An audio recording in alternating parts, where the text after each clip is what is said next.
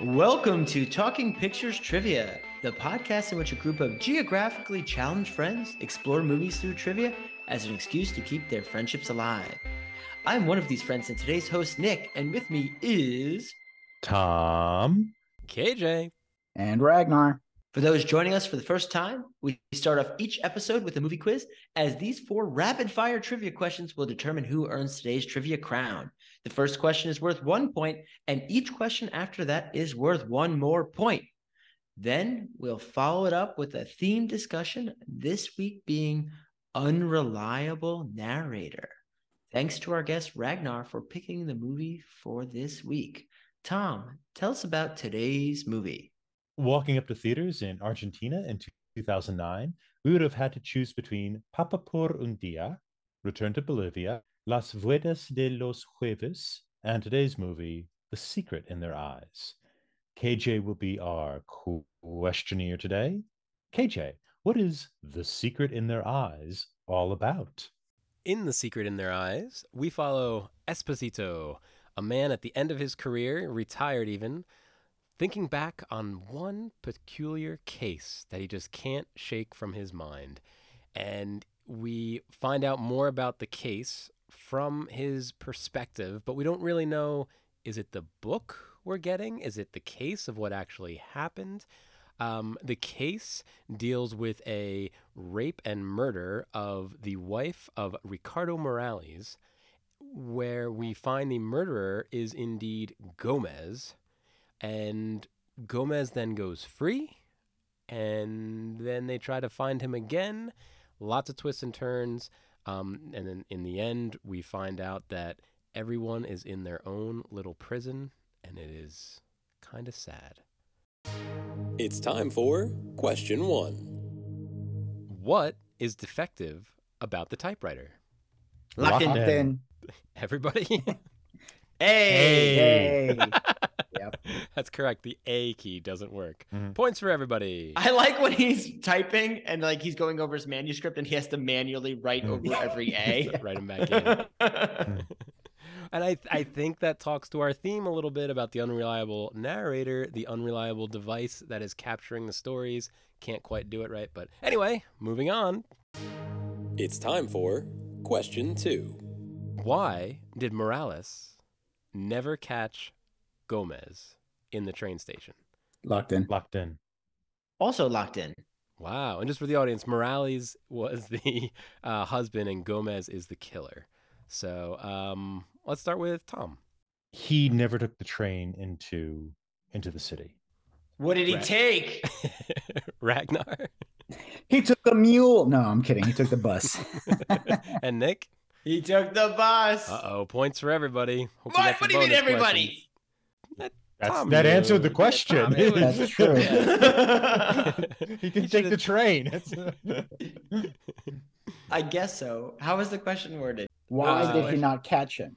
He didn't take the yeah, train. why did Morales never catch Gomez? in never the took the station? train. That's fair. That's fair. and we Fair. know That's this fair. because in the interview, our main character asks him, "What do you take to to get into the city?" And he tells him. What does he tell him? I thought it was, like the bus or something. Yeah, the Yes, bus. We said it. bus. We not- We just Oh, said okay. it. Yeah. That's what I was Va debating. A la Buenos Aires. You know what? The, the, the, the, the one to blame here is the questionnaire. I, I always yeah, blame with the KJ. sentence structure. I, I went over these with Rachel, so we can share a little bit of the. All right, so don't tell her. yeah, yeah, yeah. Hold on, let me text her. Did Rachel like the movie? she didn't see the movie. She just heard the Ah. questions. No wonder she didn't care about the bus. she didn't know about the bus. It's time for question three. According to Pablo, what is the one thing a guy can't change about themselves? Locked, Locked in. in. Pablo Sandoval, who played third base for the San Diego Giants. I know the essence, Francisco but I'm trying yeah. to think the actual word. Locked in. Nick, what do you have? He can't change his behavior. Ragnar? In one of the best scenes in the movie, I think, uh, he can't change. He can't change his passion. Tom? I had the same thing. That's he can't fair. change his passion. I couldn't remember the word. I knew the, the essence. Points to Ragnar and Tom. Nick, you were close. You were very close, but it was So the that's like a point or two, or what? No, Um, because he yeah, said you can puzzles. change like your, your behavior, your your religion, your God. your Mhm. He did say behavior. that. Maybe you you can change everything except your passion, Mhm. and then I guess the behavior associated specifically with that passion. But you can change everything else. as- as You can change your man. travel habits by not taking the train. Exactly. very specifically, taking the bus. All right, question four for Tom. I, I don't know why It's a this is a thing. Like, what- for years he's gonna get pegged. Why couldn't he find him on the train? Because he wasn't on the train. That's the answer to the question. he didn't take the train. That's. It's time for question four. For what reason does Morales tell Esposito to forget about the murders? Locked in. Locked in. Yeah, I'm gonna say locked in. Tom, what do you have? Uh, they're dead. Everyone's dead. You're kind of living in the past. That you know, that that they're that way. You know that that the killer is dead. His wife is dead. Um, and they're just gonna be consumed with this thing that's already over. Like the snowflakes at the end of your favorite movie? Yeah, yeah, yeah, yeah. It's a good movie. You The son Dead. of a bitch. Can we at least reference it for the audience? Yeah, what- what- it's the that. dead. It was John Huston's last movie, an interpretation Oh. of James Joyce's Oh. The Dead. It's an excellent film. Nobody here likes it, but I but- dropped out of that one. Yeah. I tried to watch. I got maybe like forty minutes in. I was Mhm. like, no. Nick, what do you have? Again, I'm going to be more specific. He killed Gomez, so he doesn't have to worry about finding him. Ragnar, what do you have? Hmm. Two good answers. Yeah. I, I I think in this one, Tom's a little bit more correct.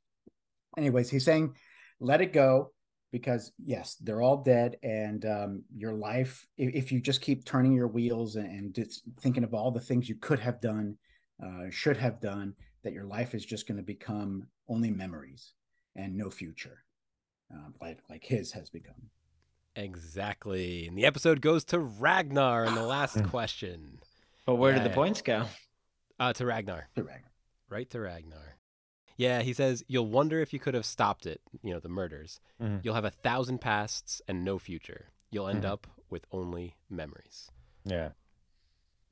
Yeah, which is where we get the conversion at that point from I fear to I love. Yep. Right. That's the that love ends up being an an act that moves us forward or propels us, and fear is merely reflection. It was a little cheesy, though, right? Because he adds the A in. Yeah, and it's Well, it's tied relates to the to the The typewriter. I, I, typewriter. yeah, I, CSI. or- yeah, I, I think Is that, what, is that what was CSI to you? Is that Yeah, what you were was just like- referencing? it was- CSI a little Buenos cheesy Aires? TV writing Then Ah, I didn't think it was I That was yeah, alright. I so I'm I'm kind of between you guys. I think there's moments in this movie where it gets cheesy. I I, think the movie Name six. um so the, the moment I found uh, uh, the stuff where um you have the interview between uh the head inspector Baez, I think his name was. Um that interview is kind of it's kind of hard to watch. It's kind of cheesy. It's it's I think his name's Baez. Um, Uh, the the head. Uh, one, one one thing I struggle with the movie is like, why is this lawyer yeah, the, the- the- investigating? I don't know. And then so it's hard for me to remember who's the counselor. So there's the- one there's one detective who initially arrests two construction workers and beats them up. Yes. Okay. he yes. later during the um during the during the coup era. Yeah, well, it, it's not really so much. A, yeah, yeah, I guess the coup era. Well, So- yeah, because there was a coup going on, and so he was informing on the insurgents. yeah, what they had done was in 1976 under the Isabella Peroni government was like basically hire a bunch of degenerates to Right. kill left wing Mhm. um left wing uh, guerrillas and so our, our killer ends up being one of those the Mhm. guy who's in charge of that i believe his name is baez the scene where they go to him to say you let this guy out and he Yes. sort of thrills in doing it I, I found that to be a little um melodramatic i think it, it was it was a scene in which it was meant to kind of get your goat um to kind of toy with your emotions. And I think the fact that it ends with the killer walking into the elevator and whipping out a gun and loading the gun in front of them just to let you know how powerless they feel, blah, blah, blah. And the gun also has this kind of phallic thing to it. Like all, all which of is I- which which refers back to the scene where he literally Mm. takes it out. takes it out yeah um like that that's a little much and even in the scene where he exposes himself and hits her seems too easy right there's something pat about But doesn't that fit his character that he's like a little unhinged? Yeah. yeah. it it does he's also been fairly good at avoiding the authorities up to this point it just he's baited so easy and we're later told that he's so smart that that's why they hire him to fight gorillas And this also brings up the topic of the week, which is the unreliable narrator. So, my question is is that what happened, or is that what makes a good book? Is that how Esposito either wants to remember it or has embellished his memories? What version are we getting? A real version? Like, is that how that interrogation went? Everybody came off so cool, especially, um, oh, what's her name? Especially uh, Irene. I took the whole movie as fact, so I think I just blew up the topic of unreliable narrator because I just was like, this is how it happened. I didn't even like question it, so I, I think I'm a little off base here. Join another Talking Studios production, Limited Lexicon, where we play through text based adventure games. Text based adventure games were computer games from before computers had graphics. The game uses text to describe a scene, and the player types back how they want to interact with the game. I'll read the text from the computer, and my co host will feed me commands. This season, we're playing through The Hobbit from 1982 on the ZX Spectrum. Here's a quick sample. I thought uh, a lot about our first command, and I think it should be no print because we don't want to print things as we're going along. I think by default it's not gonna print, and even if I did type print, I, where's it gonna print to? 1982. I, I would imagine if we go west, we're going to be south of the troll, right? Just south of the troll Yeah, land. let's try it. You go west. The trolls clearing.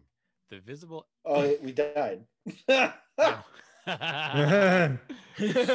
right. the troll, se- the troll saw us and killed us. So I think we have to say the answer to the riddle then. The answer is dark. Say dark, I think. Talk to what? Gollum. Column. Say Gollum dark. You talk to Gollum. Thorin says, "Hurry up," and we died and we died. So we went northeast last time. So let's go southwest. You go southwest. Visible exits are north, northwest. You see the valuable golden ring. Oh. We're ending it here. That's wait, wait. perfect. All That's right. perfect. Limited Lexicon, coming to your podcatcher and YouTube in late 2022 by Talking Studios. Yeah, I I, I don't know why that. Yeah, I'm I lean towards with Nick on this one. There are some parts maybe, but not sure what scene led you to believe that some parts like this uh, interrogation could be unreliable. Well, I'm glad you asked, Ragnar. So first of all, we, we start the movie with him writing a book. So right off the bat, we're saying he's remembering these things, he's writing them down, he's telling us a, a narration. Then the other, like the the big evidence to me was he remembers how it must have been for Pablo when Pablo died, but he couldn't have known that. So that's a very very telling to me that the movie is saying, look, some of these scenes are Esposito either guessing, remembering in a more fantastic way, especially that Pablo scene, but also, um, right, Morales says he can't remember if it was lemon or honey in his tea the morning of the murder. So that's again the, the movie telling us here's some vocabulary you can use to evaluate the movie or interpret the movie. Um, their goodbye on the train platform, Irene says that's not how it happened. But then you're kind of like, oh wait, maybe. no, it sh- I thought she. I thought she was said- toying with him, like Right, right, right. Yeah, I thought she was actually validating that is how it happened, but they weren't open with their feelings about each other at that point. but even so it then she's the unreliable like right because she says that couldn't have been how it happened because if you felt that way you wouldn't have left on the train so again there's just there's there's a sense of doubt in all these narrative points I- from I see your point. I mean, like just to to the to the one with Irene, like she has a very playful personality towards him, and I don't know if it's because I can I can I wasn't busy reading the subtitles um, uh, for the audience. I speak Spanish, so Showing I was- off. Yeah, one of my many languages. I got a few words in there too, you know. Hola, me llamo Ragnar. No, um, uh, but like she was, she was saying that she was saying like, is that how it happened? But she was saying it more like, is that how it happened? Was I really that? Yeah, I think Like, she was it was being more like toying with him, you know. exactly. Yeah. I okay. think so. How about the scene where Morales t- recounts how he killed Gomez, and we see it in the movie like we saw True. every other scene. true? True. So I think a true, lot of these are mm-hmm. hit or miss whether they. Yeah, but he didn't kill way. him. He didn't kill him. Well, But we that's saw him KJ's kill him. point. Right. KJ's point is like we saw the images on the screen. If they rolled credits at that point, then that would have been the story. I I mean, I, I, I'm not. This is to your point. I'm not sure if I, I agree with it 100, percent but it is towards your point. He does then say, "Choose wisely," because memories is all we memories are all we have. Like, you, you And that's why couldn't- like it feeds into that Right. theme of Uh, a thousand yeah. past and no future. He's he's Like, just gone over it so many times in his mind he can't remember what happened. right. So then it's got to be this version. Interesting. Hmm. I think that relates to you know the the kind of the the themes that the the movie is articulating more directly, which is that the past is something that is can be torturous, right? That that really just hangs on you if you live in the past, and it could be that the the past is unreliable even if it's not something we can recount factually the past is unreliable because it it swallows you up if you allow it and you have to have this kind of you know kind of stoic resolve of of living in the present um, and living in a kind of forward direction which is the irony of the end is that this this old man finally finds the courage to go out with this woman who he's loved for in excess of 25 years, um, which ends up being the forward motion. It's a movement away from um, writing the stories of the past, which you you cannot rely on, right? Um, because ultimately he wants to find justice, and justice has already been served, but it's a sickly and ugly justice that has killed off not only the person who needs to be killed off, the criminal, but the person for whom justice is supposed to be some sort of reward or some sort of salve, um, the husband. And so that that's how I see the past as being unreliable, not so much in can we recount the facticity of the past, but, but the past cripples us, it consumes us, and only in our resolution to no longer type the past, but to take our pen and write the present into the text of the past can we move forward and find happiness. So, in a rare twist of fate, I'm going to support KJ's unreliable narrative with a mention of a specific scene. The one where he thinks what must have happened to his colleague who got killed Mhm. because all the pictures were turned upside down.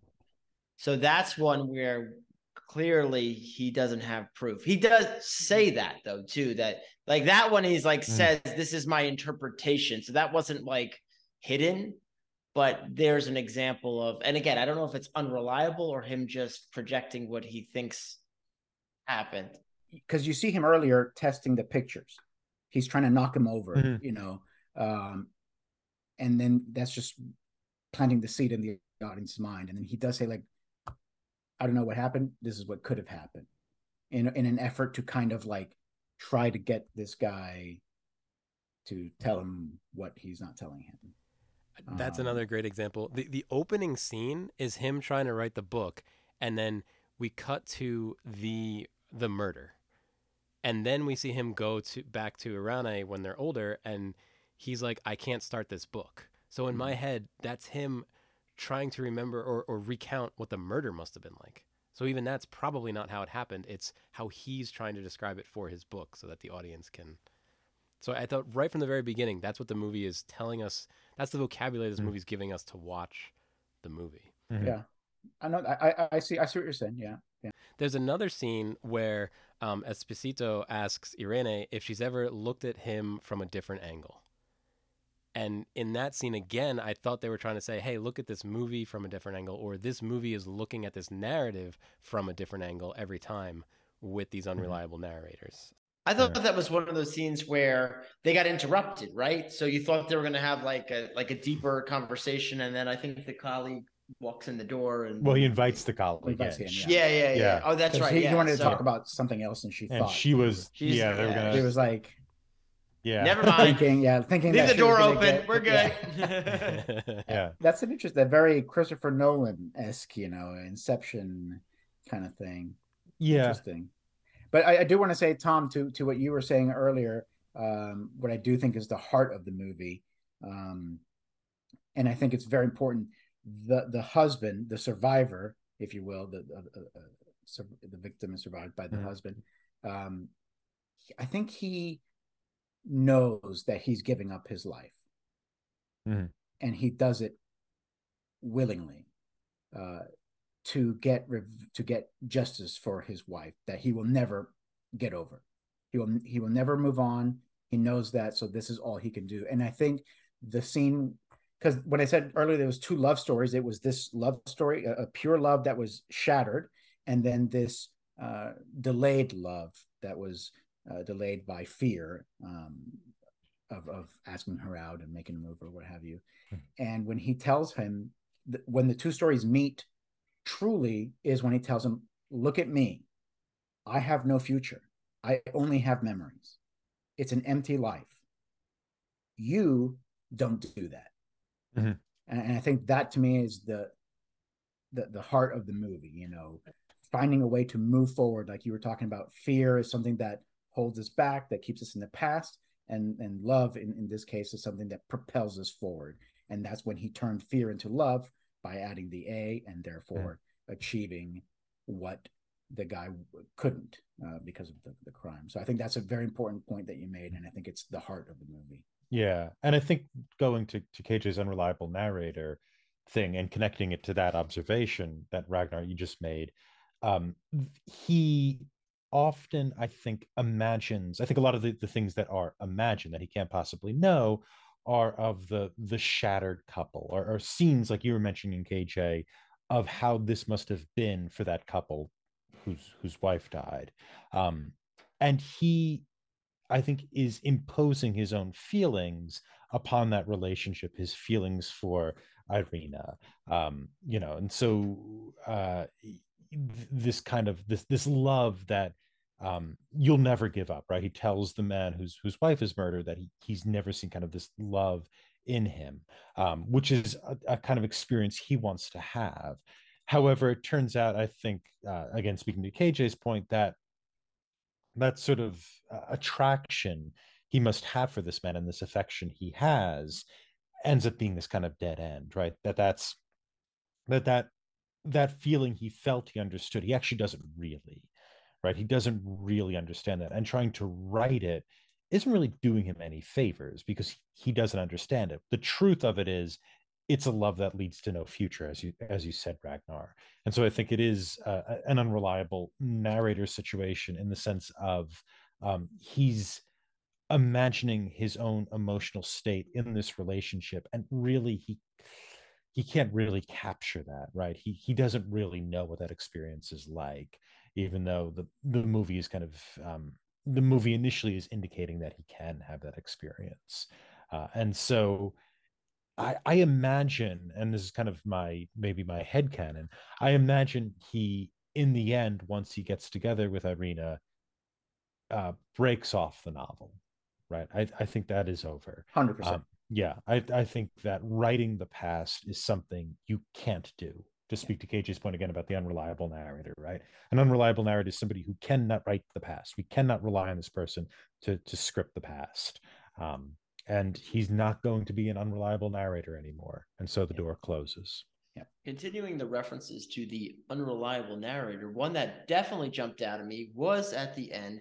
I did not predict the actual twist, but I did know something was off with Ricardo Morales's uh, explanation of what happened to Gomez or what he did to Gomez, because it was out of character for him. So Mhm. I did catch. My spidey senses did go off, in the fact that he was like, I took him and I threw him in a trunk and I shot him to death. You know, it didn't fit any of the prior dialogue. I didn't catch the big twist that like he was holding him prisoner per se. I can't take full credit for that, but that one really jumped out at me is like, hey, this is not factual.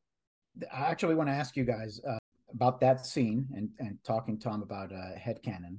Um, I've seen this movie five times. I'm a, as I said, I'm a massive fan, and I, I'm not 100 percent sure what he does with that discovery. Does he tell somebody? Does he try to write, you know, lawfully, you know, say, "Hey, you can't do that," and and you know, report him, or does he let it go?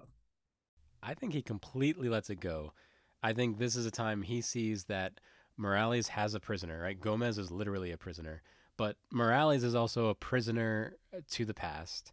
And then I think Esposito realizes he's a prisoner of regret, and that's what lets him then go like to Irene and try to start that life. Yeah, I'm in the camp that he just moves on and says life's too short, and I'm going to focus on what's important to me.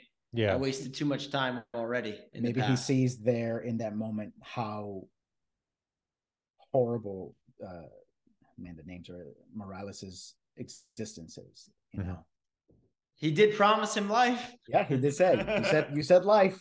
Mhm. I like that take. Yeah, I like that. Yeah, yeah, I agree. I, I well, if you think of what does it do for the the themes of the film and the, the for the characters for him to tell, right? Um, you know, it, it means that he hasn't learned the thing he has to learn, which is let the past go, right? Um, he's still seeking justice or, or what have you. I think in the American remake, the Julia Roberts character who is Gomez, uh, I think kills kills him in the end. I think it ends with her finally Hmm. being able to let go. Um, Fact check. Wait, Gomez as the prisoner? oh wait, Uh, uh, Morales. Morales. who's the who's the prisoner? I'm sorry, Gomez? Gomez. is the okay. Julia Roberts plays Morales Okay. in the in the American version, um, and it's her daughter who's killed as opposed to a, a Oh, wife or something like that. increase um, the tension. Yeah, it doesn't. it's a bad movie. It, I mean, it it has to be. It has to be a wife because he's. he- that's the kind of love he's looking for. Yeah. for. It has to be a wife. So making it a child is just it trying doesn't. to. it kind of to unravels the film, right? Yeah, The- the, absolutely. the film is kind of well knit. Um, exactly. Yeah. Well, to unravel this episode, congratulations again, Ragnar, for winning this episode. Yay! Thank you. Thank you. It's Ah, about so time I got to win. Oh God, I, yeah. Oh, I was so close. Just got to get on that bus and make it Uh, happen next time. they wouldn't find you at They the would not, if you were on the no. How did Ragnar win? He showed up on the episode. he got the most points. Mhm. Wait, wait. I just want. I just want to point out one small detail and see Oh, if sure, you guys sure, got sure. it because it, it. Yeah. Elkie, Elkie's my wife. Uh, she got it like the first time she saw it. It took me five viewings to see it. But um, remember how um, Espinino, whatever the main character, tracks down the killer by looking at the pictures, and he's always looking at the victim throughout. Mhm. Um, and that was really cool. And then in the in present day, so to speak, when the main character is talking to Irene, um, and they're looking through old pictures of their parties. He's of always her looking at engagement her. party. Yeah, He's yeah. looking Yeah. right at He's her. always yes, looking I at that her, yeah. immediately. It took me Mm, five. and Elkie was Immediately I like, saw "What? do- it. What? do you, how did you miss that?" Yeah, no, I saw that right away. Yeah. Mhm. just wanted to see if I was. the only one that missed that. Yeah, that was no, I'm glad you brought it up because that was a an interesting take in there. He's Yeah. doing the same stare at her at her engagement party. yeah. I love Kind of those creepy. That's a Love is bit- creepy. Join us next time when we discuss Groundhog Day from 1993. Stay tuned for our first impressions of this film. You can rate and review this show anywhere podcasts are available. For those viewing in YouTube land, if you haven't already, please like this video, subscribe to the Talking Studios channel for all our exciting content, and follow us on Twitter at Talking Studios. Check out other shows by Talking Studios, including Keep Making Movies, where we explore micro budget films, Limited Lexicon, where we play through text based adventure games, and Get the Point, where we slowly reveal a movie poster and try to guess which movie poster it is. Got a question for us? Call the Talking Studios hotline at 201 467 8679 and leave a message.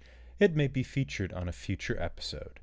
And if you haven't already, please subscribe to Talking Pictures Trivia wherever fine podcasts are found. Ding, ding, ding, ding, ding. Next week, we'll be discussing Groundhog Day from 1993. Tom, how was your watch? I've liked this movie for a long time. I don't remember when my first watch was, but it's certainly predated college.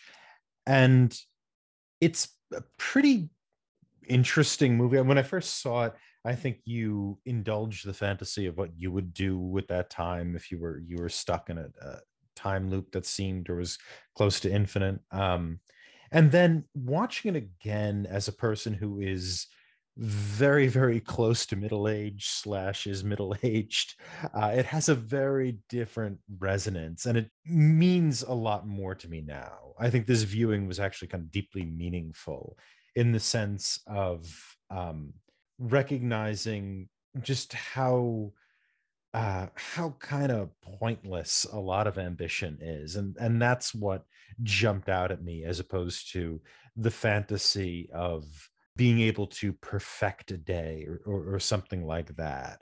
It was far more admitting the futility of most things we do is actually pretty liberating. That was my uh, first impression, thousandth impression, whatever you want to call it. Um, Dan, how about you? How was your first watch?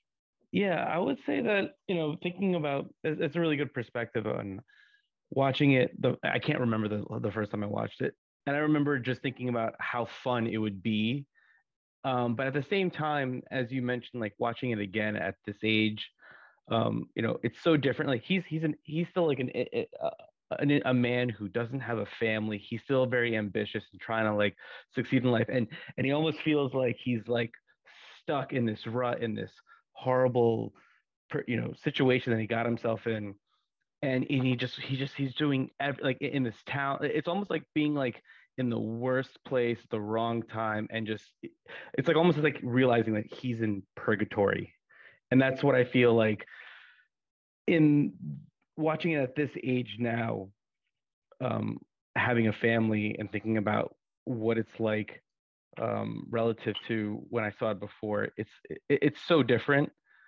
Um, but I, I, think that it, it really kind of sh- shows me that you know um, it, it's almost like a it, it's almost like like I feel it's like all the stages of grief. He's you know going through like being perplexed, not realizing what's going on, and then and then just just just you know um, he's in he, he's in he's in uh, disbelief and then and and then and then he's he's almost trying to like get out of it and, and, realizing well maybe I can make the most out of this but then it's all for all the wrong reasons and it's, it isn't until he does it for the right reasons that he then kind of has like full closure and being able to move on from this this you know wretched stage of his life which I think that really if anything I'm sure that the moment that he I always thought about like what is he going to what is he thinking at the moment that he he's finally out of it? He's like i've grown so much and learned so much. Maybe this was like the best thing that ever happened to him. And i think that was kind of like something that i, I realized when i was younger thinking that but it still came to that same conclusion here when i watched it again. How about you nick? This is a movie I've always enjoyed. Just like Tom, I have no idea when the first time I saw it. I maybe it was in college, and I used to have like Comedy Central on all the time and all the cable channels on in the background. I, I have a feeling it might have been during that period of time, but I, it may have been before. I, I really don't know. This is the 30th year anniversary. I was 10 years old when it came out. I have a feeling Yeah. I watched it around that time or when it first came out, not in the theaters, but like probably soon after uh, on TV. VHS, or I was gonna say, yeah, I didn't know if it was TV or VHS. Yeah, like HBO or something. Probably HBO. That's what I always think about. Whenever I watch a good movie, it was usually on Yeah. HBO then. Got right it. after that fuzz, that classic fuzz you'd always watch. so one of the things that always jumped out at me about this movie, I enjoy the comedic elements of it. I think it's really nice. Bill Murray's great, the banter, everything in every different phase he has. But the one thing that always really resonated with me was actually there's certain elements of this film that are really dark and it could be easily overshadowed when you think back on it but when you really focus on the film there is some parts where he is just in pure misery and that always jumped out at me that it was pretty good in the balance of how all these different emotions happen throughout this film. I'm going to hold off there because I know we're going to go into it more next week, but but I always thought that was a good way they played with the different stages. I think Dan was talking about that a little bit too. So hold tight till next week. We'll we'll dig a little deeper. Wow, Talking Studios